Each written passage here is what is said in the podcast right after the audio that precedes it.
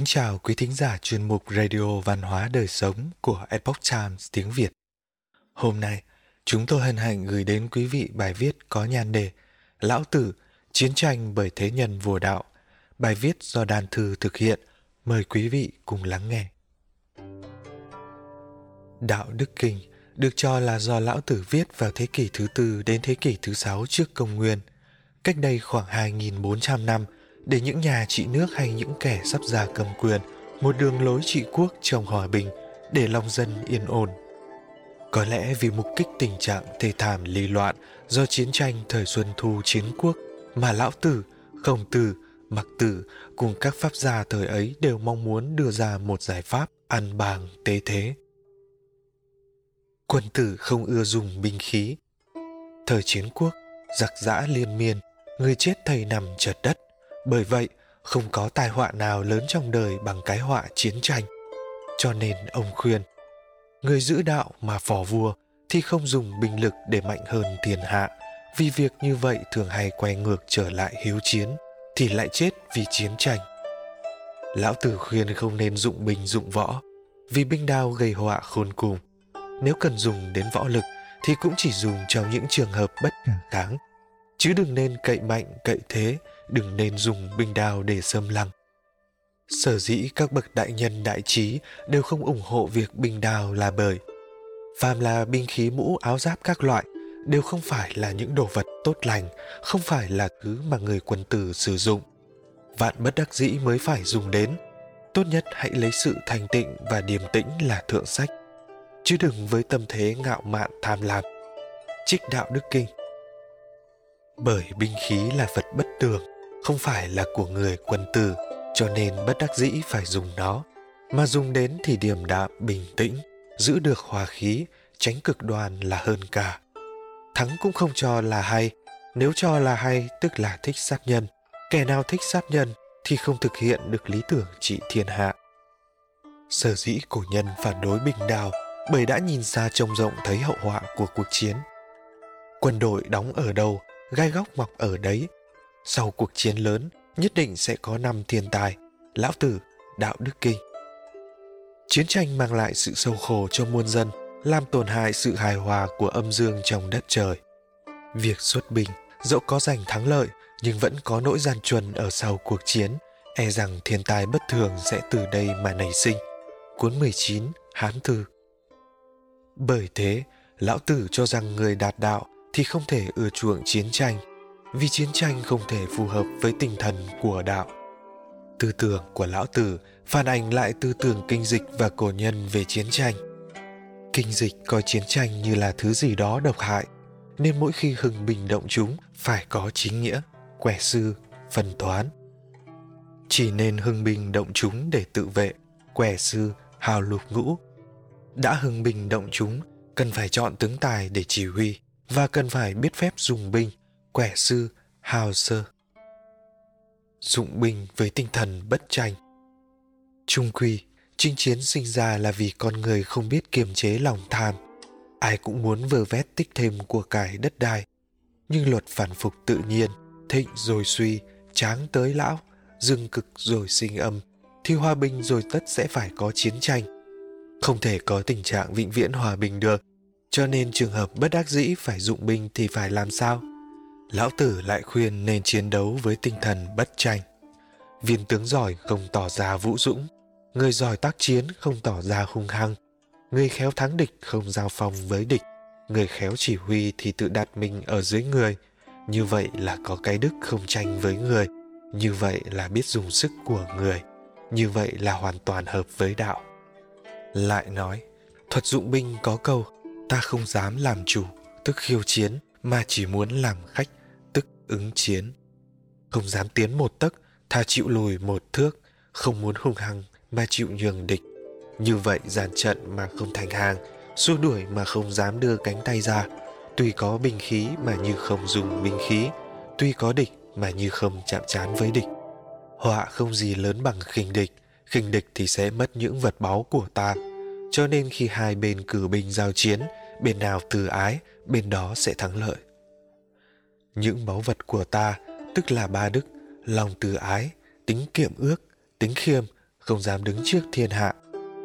Cổ nhân giảng rằng, khi lâm chiến vẫn phải giữ tinh thần quân tử, từ ái. Trong một cuộc giao chiến giữa Tấn và Sở, một chiến xa của Tấn xa lầy, tiến không được, tình cảnh nguy ngập, tướng Tấn loài hoài không biết làm sao. Tướng Sở đứng yên ngó rồi chỉ cho cách gỡ bỏ bớt then ngang cùng cỡ và khí giới đi. Quân Tấn nghe theo, thoát ra khỏi chỗ lầy được. Lại thêm chuyện Tống và Sở giao tranh ở Trác Cốc.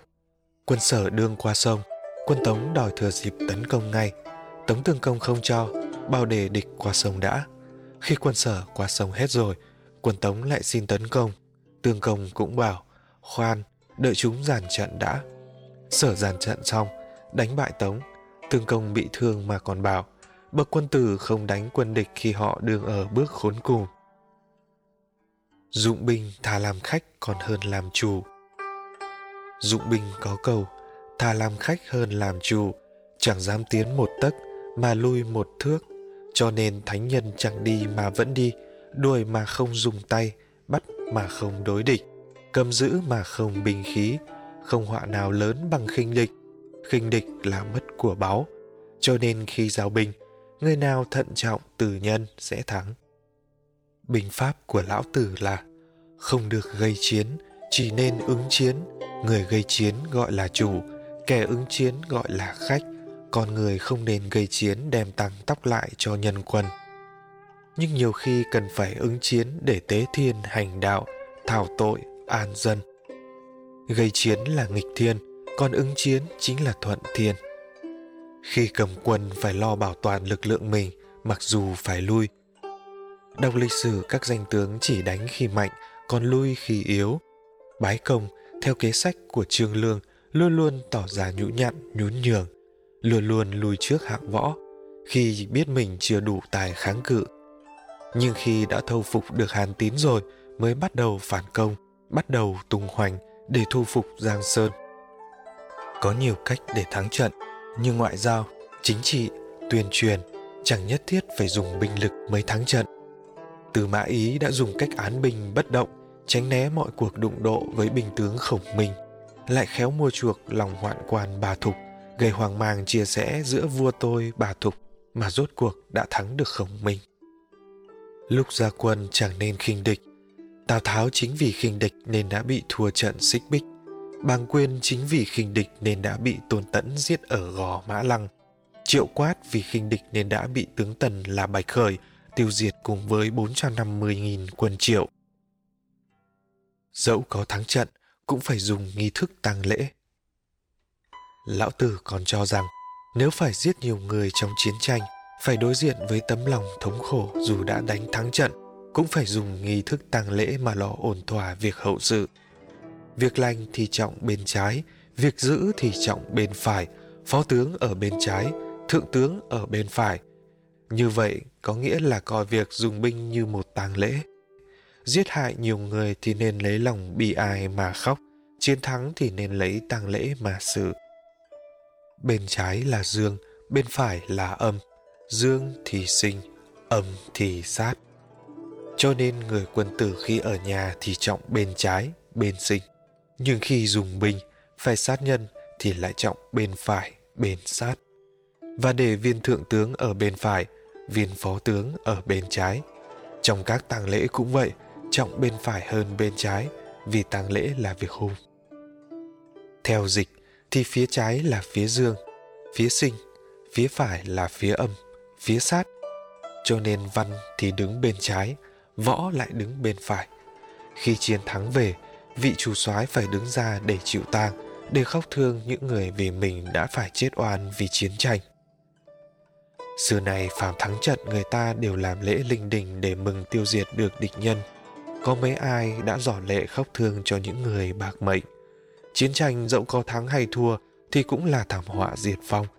Thầy chất thành núi, máu chảy thành sông. Vậy nên người quân tử, bậc minh quân, dù có thắng trận cũng phải nghĩ đến những sinh mạng đã ngã xuống vì cuộc chiến. Thắng không cho là hay.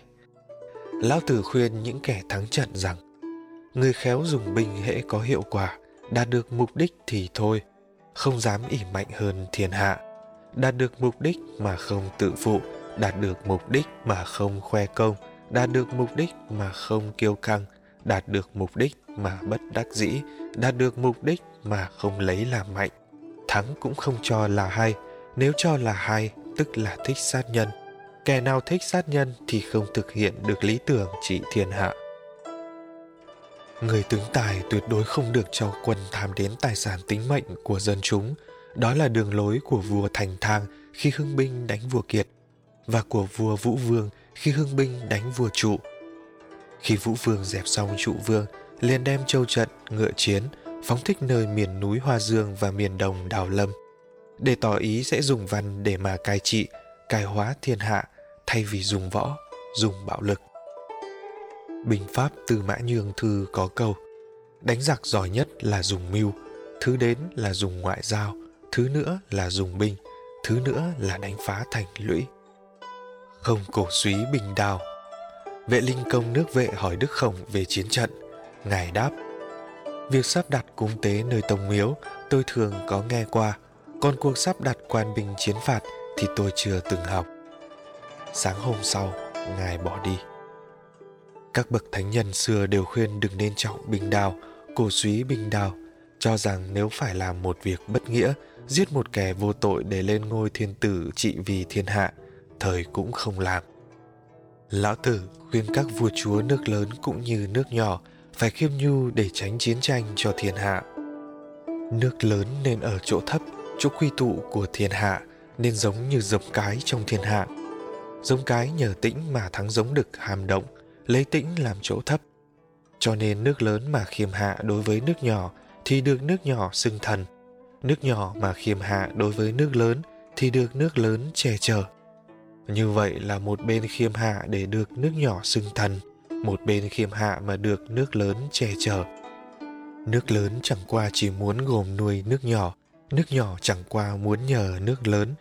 Khiêm hạ thì cả hai đều được như ý muốn – nhưng nước lớn phải khiêm hạ mới được chiến tranh do lòng người vô đạo trong đạo đức kinh lão tử viết thiên hạ có đạo thì ngựa tốt không dùng vào chiến tranh mà dùng vào việc cày cấy thiên hạ vô đạo thì ngựa dùng vào chiến tranh và ngựa mẹ sinh con ở chiến trường chứ không sinh ở nhà khi nào thì gọi là nước có đạo nước có đạo là khi trên dưới giữ đúng bổn phận mình vua ra vua, tôi ra tôi, cha ra cha, con ra con, ai đấy đều lo tu tâm, ăn ở cho xứng đáng với danh nghĩa con người, yêu kính đồng loại, biết trọng nghĩa, khinh tài. Đó là thời đại hòa, đại thuận. Thời ấy không còn ai muốn cất giữ những dụng cụ chiến tranh, nên ngựa chiến cũng hóa thành vô dụng. Thiên hạ mà có đạo thì dân chúng an bình, ngựa chiến không còn có việc dùng – phải đem về quê làm việc đồng áng. Vua Vũ Vương đã có thời thả châu trận, ngựa chiến, nơi miền núi Hoa Dương và miền đông Đào Lâm, tỏ ý sẽ dùng văn mà cai trị, cai hóa thiên hạ thay vì dùng võ, dùng bạo lực. Nhưng khi mà nước vua đạo thì chinh chiến nhiễu nhương, nhân dân đồ thán, mà khi ấy thời ngay bên thành đã thấy đầy dẫy những chiến mã. Thế nào là một nước vua đạo một nước vô đạo là một nước đã mất cường thường, trên chẳng ra trên, dưới chẳng ra dưới. Ai ai cũng chỉ vụ danh vụ lợi mà khinh nhân nghĩa. Người người khi trá lẫn nhau, bóc lột lẫn nhau, chia rẽ nhau. Trong thì cường thường đổ nát, ngoài thì không giữ được hòa hiếu với lần bang, vì thế nên sinh ra chinh chiến. Nhân loại càng ngày càng tỏ ra cuồng bạo mỗi khi có chiến tranh, dân chúng binh sĩ chết không biết cơ màn nào. Bạch Khởi giết trong một đêm 40 vạn hàng binh triệu, làm cho máu chảy đầy sông Dương Cốc. Hạng võ giết dân chúng Hàm Dương hơn 4.600 mạng, thây chất đầy chợ, máu chảy như sông. Đến thời văn minh chúng ta bây giờ, chiến tranh lại càng tàn phá khốc liệt, không còn biết phân biệt đâu là dân, đâu là quân, đâu là có tội, đâu là vô tội. Các bậc giác giả cho rằng Chiến tranh sinh ra bởi chúng sinh chết trong nghiệp lực. Nghiệp lực tích tụ do con người ngày càng làm quá nhiều việc xa rời đạo. Xưa thánh nhân nói, bình khí là vật bất tường, ai cũng ghét cho nên người giữ đạo không thích dùng nó. Ngày nay, các quốc gia hơn nhau ở vũ khí hạt nhân, súng đạn, lấy việc sát nhân làm mục tiêu đắc thắng. Ngay cả những quốc gia không tham chiến trực tiếp thì cũng có nhiều người ra sức ủng hộ những kẻ gây chiến giết người. Ngẫm lại càng thấy lời cổ nhân thật không sai. Chiến tranh sinh ra bởi thế nhân vô đạo.